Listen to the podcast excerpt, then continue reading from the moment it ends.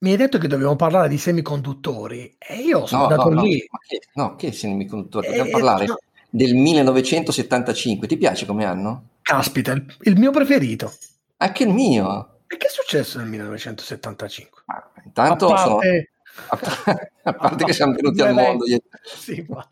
no, nel 1975 è stata formulata la legge di Moore, che tu conosci. ma ce, ne so- ce n'è più di una di Moore. Aspetta, adesso che non lo ricordo. Non è la legge di Murphy, eh, è la legge di Moore. Di- quella di Maffi è ancora più bella.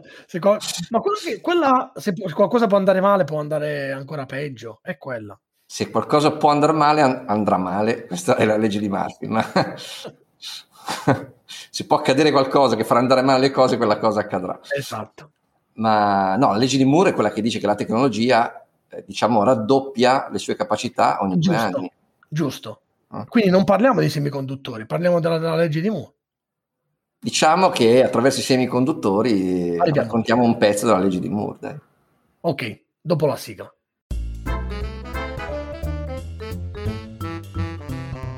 Economia per tutti. Conversazioni inclinate tra Milano e Manchester con Massimo Labbate e l'alieno gentile. Quindi la legge di Moore, 1975. Ma sì, la legge di Moore, ma poi anche... mh, oggi ti voglio parlare anche di Karate Kid. Ah, il 75 cioè, è anche l'anno del giubileo, eh? possiamo parlare del 75. è vero, è vero, era anno del giubileo, perché Eh. insomma ogni 25. Da dove No, allora, no, l'argomento, guarda, l'argomento in realtà oggi eh, cerco di essere un po' più spiritoso perché l'argomento è un po' più tosto, nel senso che dal punto di vista, come dire, mh, nozionistico, la questione dei semiconduttori è un po', un po', pesantina, però è un argomento veramente, veramente super caldo. Pensa che nel piano mh, infrastrutture che Biden ha rivelato e che deve portare all'approvazione, ha detto che vuole un po' cercare questa volta di coinvolgere i repubblicani, quindi eh, sarà lunga la trattativa e sarà lunga l'approvazione. La Pelosi stima che si possa fare per il 4 luglio, il giorno dell'indipendenza. Quindi ci sarà parecchio da dibattere su questa roba. Comunque in questo mega piano per le infrastrutture c'è una fetta importantissima che Biden ha, ta- ha ritagliato esattamente per le- i semiconduttori. Allora, partiamo con ordine. Questa storia dei semiconduttori, io non so nulla. Mi devi spiegare che roba è. Io so Ok. soltanto che quest- con, con i, i semiconduttori, il problema dei semiconduttori è che, visto che sono una parte importante della moderna tecnologia, soprattutto videogiochi, macchine, eh, soprattutto Macchine macchine, elettriche, automobili. automobili, eh, macchine elettriche addirittura ne hanno il doppio e poi tutto il comparto tecnologico, quello dei computer e degli smartphone, ho- abbiamo, abbiamo capito che la, eh, l'offerta, eh, no, la domanda è più alta dell'offerta, giusto? Partiamo da qui. Sì, c'è un'impennata di domanda e c'è un problema di offerta perché nell'anno in cui abbiamo avuto i lockdown a macchia di leopardo, qua e là nel mondo, oggi cercheremo di capire come funziona la catena, eh, la, la cosiddetta supply chain del, ehm, dei semiconduttori e, e- e cercheremo di capire eh, come il- i lockdown hanno danneggiato questa catena generando una carenza di un bene che è veramente essenziale oltre che a quanto si scopre eh, sempre di più al centro di questioni geopolitiche e di sicurezza nazionale. I semiconduttori sono soprattutto, mm, mi sa, tipo il silicio e vengono prodotti eh, soprattutto in Asia, giusto? Sì, allora, eh, dunque intanto perché si chiamano semiconduttori? Questo è già... eh, perché il silicio ha una proprietà eh, particolare, se tu lo bombardi con del boro o con dell'arsenico diventa superconduttore. Se invece tu lo cuoci, l'ossigeno sostanzialmente crea eh, il biossido di, di silicio che tu conosci benissimo perché si chiama quarzo Ah, ok. E il quarzo è un, un- isolante. Quindi il silicio ha questa proprietà meravigliosa dove a seconda del, del trattamento che gli dai diventa o un conduttore oppure un isolante. Per cui questi, eh, dischi che non so se ti è mai capitato di vedere le foto di questi, così, li chiamano wafer, no? questi dischi di silicio che vengono trattati appunto con boro, arsenico e con eh, una cottura a ossigeno per farli diventare appunto eh, eh, catene di transistor sostanzialmente eh, microscopiche. Sono Pensa transistor che, moderni, insomma. Eh sì, eh, pensa che adesso mi ero segnato eh, gli ultimi GPU di Nvidia, che è una delle, dei produttori di, di, microprocessori più rilevanti al mondo, è diventata famosa per le schede grafiche, eccetera, contiene 54 miliardi di questi transistor in un singolo, in un singolo dispositivo. Insomma. Quindi... Intel e Samsung se la giocano come, come grandi aziende. Eh, per che cosa? per, per la, la, la, vendita di, di, di prodotti di, di, questo tipo, cioè di semiconduttori sì. all'interno di... Allora diciamo, eh, eh, la filiera di produzione ha tanti passaggi. Il passaggio tecnicamente più complesso è quello della litografia, cioè tu per riuscire a far stare in un disco di silicio tutte quelle, quelle connessioni di miliardi e miliardi di transistor, devi lavorare su eh, dimensioni nel micron, nel, nel, eh, no? nell'ordine di grandezza del micron. Siamo all'inizio farlo, della filiera, giusto? Sì. Questo è l'inizio, sì. Esatto, e per farlo eh, il, il, modo che hai è quello di proiettare, praticamente adesso cerco di dirla in maniera un po' mh, mm, grossolana, insomma, il, um, il wafer viene ricoperto da una sostanza fotoresistente, dopodiché viene eh, proiettato sul wafer eh, attraverso litografia ciò che dovrà essere stampato su di lui e a quel punto eh, crei eh, la mappa su cui eh, andrai, andrai, a lavorare. Ma siccome stiamo dicendo che dobbiamo lavorare con eh, ordini di grandezza del micron, e quindi in un millimetro passano circa 100.000 connessioni, eh, la precisione è eh, eh, cruciale e per raggiungere la precisione eh, in questo tipo di operazioni viene usato il cosiddetto raggio X morbido che si crea mh, con laser, il CO2, insomma una roba di una tecnologia mh, veramente Facciamo un passo avanti, altrimenti trasformiamo il podcast in podcast di fisica e non ci capisco più niente. Già stento a seguirti. Passiamo alla fase quella post. Peccato perché in questa roba così da nerd mi trovavo così no, bene. Stavi super appassionato, ho detto fra un po' inizia con le formule, con gli algoritmi lo perdo completamente. Visto che parliamo di economia, ok, va bene, c'è da fare tutta sta roba qui. Quindi, a un certo punto roba qua che, che, è iper difficile, eh, richiede know-how oltre che eh, impianti Soltanto due aziende nel mondo in pratica riescono a realizzare questo passaggio. Queste due aziende sono ASML, che è un'azienda olandese, e TMSC, che è la Taiwan Semiconductor, che è un'azienda appunto di Taiwan, per il momento. Poi dopo eh ti certo. spiego perché per il momento. um, quindi la cosa eh, veramente eh, interessante a questo punto è capire come mai eh, per esempio quello che era il leader eh, di questo, di questo mm, settore quando io e te eravamo dei ragazzini, che era Fujitsu, oggi non è più presente sul mercato. O come mai la Intel che hai nominato tu non è paragonabile come capacità tecnologica a questi due soggetti eh, che ho citato poco fa. E la ragione è che ehm, la politica industriale eh, di, questo, di, questo, settore, anni, a cominciare dagli anni 60, ha avuto una, una progressione dalla quale, se noi andiamo a, se hai voglia di vedere un po' come ha funzionato questa cosa, possiamo trarre degli insegnamenti sulla politica industriale da attuare, da attuare oggi o che, che sarebbe opportuno che il governo americano attuasse oggi.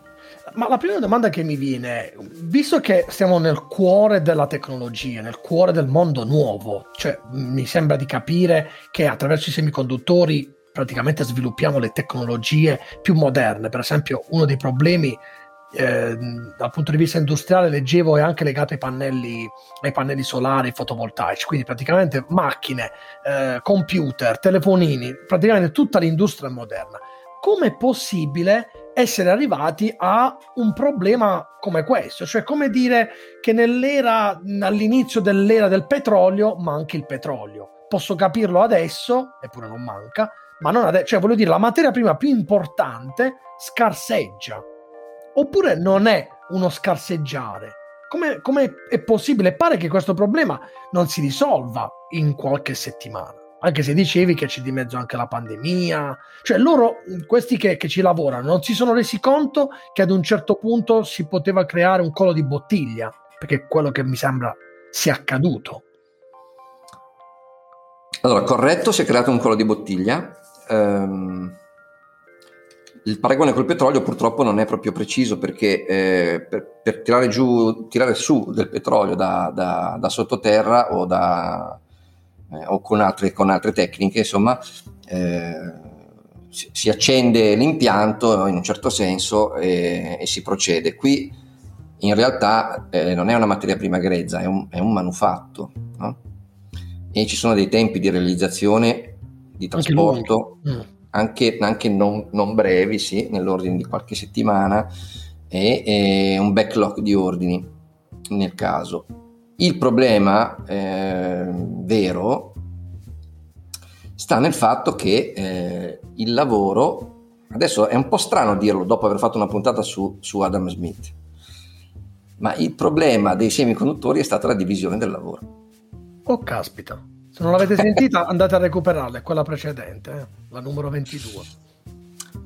Perché ehm, diciamo la domanda di eh, semiconduttori è una cosa piuttosto variabile perché è una domanda intanto molto legata al ciclo, no? quindi ci sono momenti di espansione economica, momenti di recessione e ehm, le aziende che producono eh, lungo la filiera di produzione dei, dei semiconduttori, dei processori,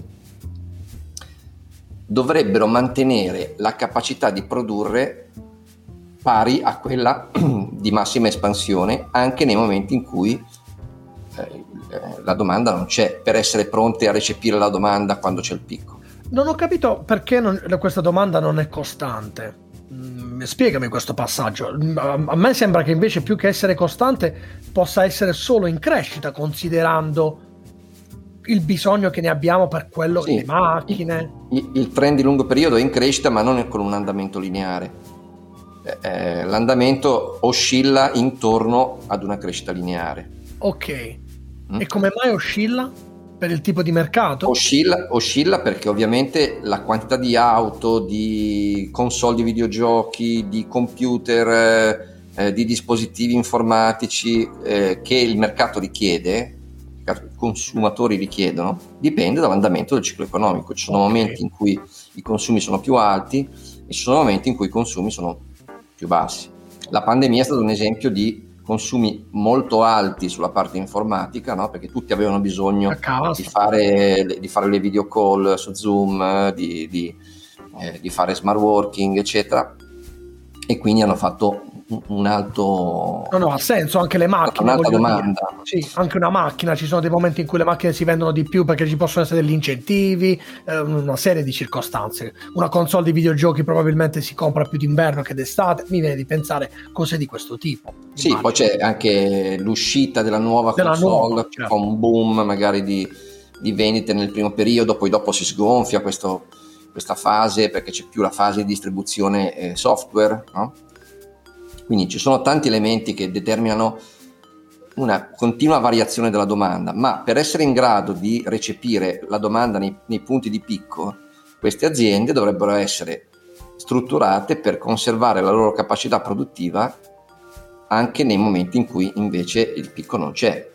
Una domanda stupida che mi viene, ma la capacità di stoccaggio, cioè mi viene di pensare, allora ok va bene, le, le Xbox o le PlayStation noi le facciamo, le teniamo lì, non cambierà nulla nei prossimi anni, non devo fare una nuova PlayStation di qui a 5-10 anni. Magari le faccio, le tengo lì e faccio eh, ma c'è la, c'è la legge di Moore, caro mio. Eccola, riecco la legge di Moore. La legge di Moore, che essendo una legge del 75, eh, ovviamente è da rispettare eh, da ogni punto di vista. Sarà la migliore. E la legge di Moore dice che il magazzino di questi produttori invecchia ad una rapidità mostruosa. Siccome la capacità tecnologica di transistor, di rimpicciolimento, di potenza di calcolo, oppure all'inverso di prezzo di questo bene, raddoppia nel tempo, quindi in termini di prezzo dimezza, farsi un magazzino di queste, di queste cose è costosissimo. È come tu, produrre un iPhone 12 in grandi è come quantità. Pro, è come produrre frutta fresca, se tu ne, ne conservi troppa, eh, poi la butti. Ok.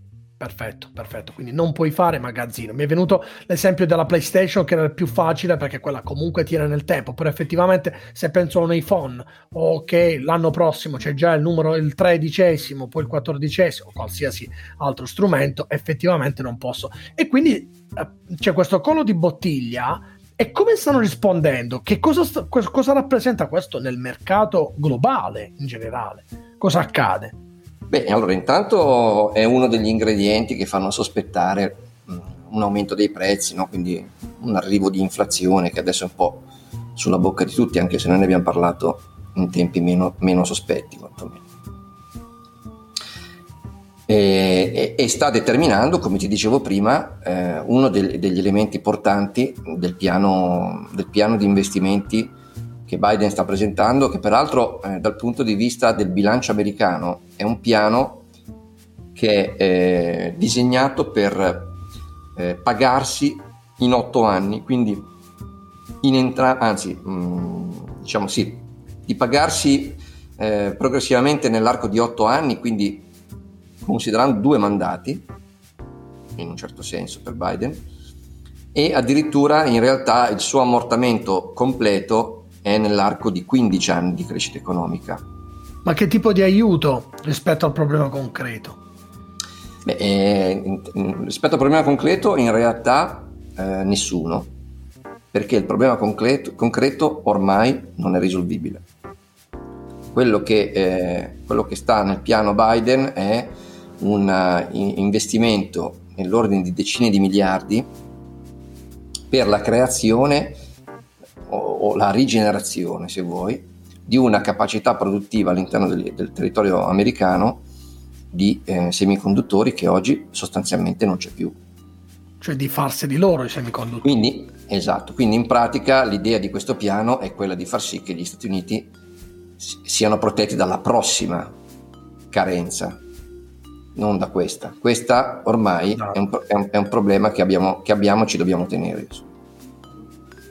Ok, quindi ne, ci dobbiamo tenere nel senso che ci potrebbero essere, quali potrebbero essere eh, le, i problemi? Che le macchine eh, si facciano la meno male? La caduta, esatto, è sulle, è sulle automobili, eh, dove ieri Ford eh, in generale nelle ultime settimane diverse case hanno annunciato che devono eh, rimandare, ritardare i loro tempi di consegna o chiudere degli stabilimenti perché mancando i chip che sono necessari a produrre il veicolo, pensa che oggi eh, mi sembra quasi un quarto del costo di produzione di un, auto, di un autoveicolo sia eh, nei chip.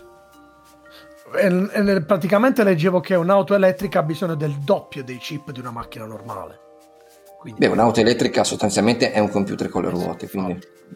quindi ancora di più come pensi che potrà cambiare il, um, diciamo, l'economia rispetto a questo problema che abbiamo detto non è più un problema di un mese, due mesi? Magari le Xbox e le PlayStation le stanno pure facendo con ritardo, però hai detto che questo problema durerà qualche anno. Allora, abbiamo detto che il problema si genera nel fatto che chi produce i semiconduttori al momento non può eh, mantenere la sua capacità produttiva anche nelle fasi in cui il ciclo è avverso. Quindi, verosimilmente, la soluzione a, alla, alla, situazione in cui ci troviamo è quella di eh, investire nel senso di garantire da una parte domanda a questi produttori, anche nelle fasi in cui la domanda eh, commerciale è in calo. Per esempio, negli anni 60, quando eh, questa industria è nata, la cosa funzionava molto bene perché il cliente era il Dipartimento della Difesa, il quale aveva una domanda che non era elastica in base al prezzo, aveva una domanda che era dettata dalle sue esigenze da una parte e dall'altra dalla volontà di politica industriale di tenere vivo un settore perché stavano investendo sull'essere presenti tecnologicamente sulla frontiera no? e quindi volevano che questa roba funzionasse. Per cui le aziende che producevano eh, i semiconduttori negli anni 60 godevano di una eh, domanda garantita perché il loro cliente per più di metà era il, il Dipartimento della Difesa, nessuna pressione sui prezzi, nessuna concorrenza dall'internazionalizzazione, globalizzazione delle cose, perché comunque c'era ancora eh, un sistema di, di, commercio non libero, c'erano i dazi, i costi di trasporto erano ancora elevati, quindi non c'era un grosso problema da questo punto di vista, e eh, avevano, come dire, anche degli incentivi materiali a mantenere i lavoratori in azienda. Questo permetteva anche di acquisire competenza, abbiamo detto prima, è una cosa molto complessa. Quindi il fatto che gli ingegneri potessero apprendere il mestiere sul campo e poi portarlo di generazione in generazione all'interno dell'azienda è una cosa che si è andata disperdendo nel momento in cui il lavoro è stato suddiviso il commercio globale ha permesso di delocalizzare facilmente, lo snellimento dovuto alla ricerca de- del profitto eh, di trimestre in trimestre ha fatto sì che eh, ci fosse eh, flessibilità nella, nell'utilizzo del personale e quindi questa capacità di acquisire competenze e trasferirle alle generazioni successive in azienda è venuta mo- molto meno. Okay. Quindi se devo vederlo in prospettiva, devo, vedo un, un settore industriale molto più sostenuto fiscalmente e anche in termini di domanda affinché man- mantenga una, una, dose, una quantità di lavoratori eh, in azienda anche nelle fasi non positive e eh, diciamo gli, gli venga garantita costantemente domanda. Quindi io come investitore è un settore a cui sto guardando da diverso tempo con molto interesse. È un tema solo economico o è un tema anche di geopolitica, considerando tutta la guerra che poi c'è attraverso le, le nuove tecnologie? Abbiamo visto anche eh, che cosa è successo fra Stati Uniti e Cina sulla questione Huawei, la, la, il 5G. C'è geopolitica anche in questo? Tantissimo. Tantissimo perché abbiamo detto sono eh, strum- diciamo, ingredienti necessari a tantissime cose che produciamo quindi il fatto di aver spezzato la catena produttiva in giro per il mondo fa sì che ogni paese diventi dipendente nel completamento della catena no? da, dal rispetto di tutte le parti coinvolte al funzionamento della catena stessa. Quindi eh, l'idea di riportare in casa una catena produttiva e anche, anche l'Europa si sta muovendo in questo senso. Eh? Una parte del recovery fund verrà staccata per finanziare esattamente questo, questo settore e la creazione di, di, di un'autonomia eh, europea questo, in questo ambito. Quindi eh, dicevo, se ti boicottano, eh, diciamo così, eh, le tue esigenze di, di, semiconduttori, ti possono mettere in ginocchio, per cui ogni paese, ogni area sta un po' riscoprendo una specie di, di eh, nazionalismo su questo, su questo argomento per ragioni di sicurezza nazionale. E la questione Taiwan, la battuta sul fatto che la Taiwan Semiconductor per ora è a Taiwan, è perché eh, vedendo sempre di più che il eh, Pechino tenta di portare Taiwan all'interno del suo, del suo recinto, come ha fatto con Hong Kong, per ragioni per ragioni anche militari, controllo del, del Mar Cinese eh, meridionale per esempio, eh, fa sì che eh, a Taiwan ci si preoccupi eh, non poco di questa, di questa, questione e infatti la, la, la, società, la Taiwan Semiconductor, ha deciso di stanziare un investimento, se ricordo bene, di 20 miliardi di dollari per creare degli stabilimenti negli Stati Uniti e iniziare a spostarsi. Quindi la Taiwan Semiconductor magari manterrà il nome, ma fisicamente si troverà negli Stati Uniti. Altrove. Un'ultima domanda eh, rispetto a un tema molto interessante, ma anche abbastanza tecnico, difficile direi.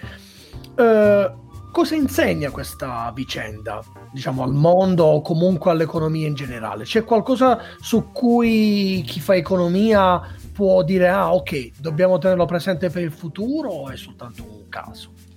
Beh, direi che quello che ci insegna è che ci sono dei settori in cui eh, lasciar fare al mercato eh, in maniera eh, totale eh, non funziona. Ci sono settori bene, quindi diciamo. in cui la regolamentazione degli stati può essere importante. È un, sì, tema... In, in, cui gli stati devono pensare che eh, eh, non necessariamente perdere eh, nel, nell'immediato efficienza significhi eh, perderla anche nel lungo termine. A volte significa acquisirla nel lungo termine, come questa vicenda ci ha insegnato. Un tema importante anche perché mi viene da pensare una cosa che abbiamo già discusso, magari ci torneremo, la regolazione dei grandi, delle grandi. No, mi stavo dimenticando Karate Kid. Esatto, Karate Kid, stavamo chiudendo, mi hai detto Karate Kid. E... Eh no, perché nella storia di questa roba c'è il fatto che negli anni 90 ci fu l'impennata di, di successo delle, delle, aziende giapponesi. Infatti in Karate Kid, se ti ricordi, eh, il maestro Miyagi era disprezzato, diciamo così, no? eh, socialmente disprezzato perché era giapponese, perché a quei tempi la, gli Stati Uniti si sentivano sopravanzati dal Giappone, temevano che i giapponesi venissero a comprarsi tutti gli Stati Uniti, ti ricordi? Certo, a parte che sembrava un po' una macchietta, sarà stato il doppiaggio, all'epoca guardavamo ancora col doppiaggio, tutto, tutto quello che veniva dal Giappone sembrava essere invece ridicolo, forse apposta per quello, un po' ridicolizzato, eh, come qualcosa di... invece il Giappone stava crescendo tanto e poi ha dato filo da torcere soprattutto sulla tecnologia. E come è messo il Giappone eh, oggi rispetto a... Il Giappone, il Giappone, dopo gli anni 90 e, e le politiche fatte per eh, recuperare ehm, il gap e la posizione rispetto a loro non si è mai più ripreso in realtà. Ok, e su questo chiudiamo questa puntata interessante, difficile. Meno male che non siamo passati poi alla fisica perché ti stavo perdendo nei meandri. Eh, tu sei che sei un appassionato di piano inclinato e quindi sei un piccolo fisico. Eh, speriamo di essere stati utili con questa trasmissione. Ci trovate dappertutto, come sempre, su tutte le piattaforme. E poi nelle prossime puntate sveliamo anche qualche novità a cui stiamo lavorando. Però, a cui stiamo pensando, diciamo. Stiamo pensando più che lavorando, ma arriveremo presto. Da Manchester con il sole, caro, And- caro Andrea, eh, ti lascio. Sì, anche da Milano devo dirti che il sole per il momento c'è. Non ho capito, mi sa che per il weekend di Pasqua non è previsto bellissimo tempo, però. Tanto devi stare tanto, in casa. Più di tanto non possiamo approfittarne, quindi. Ciao. Economia per tutti. Conversazioni inclinate tra Milano e Manchester con Massimo Labbate e l'alieno gentile.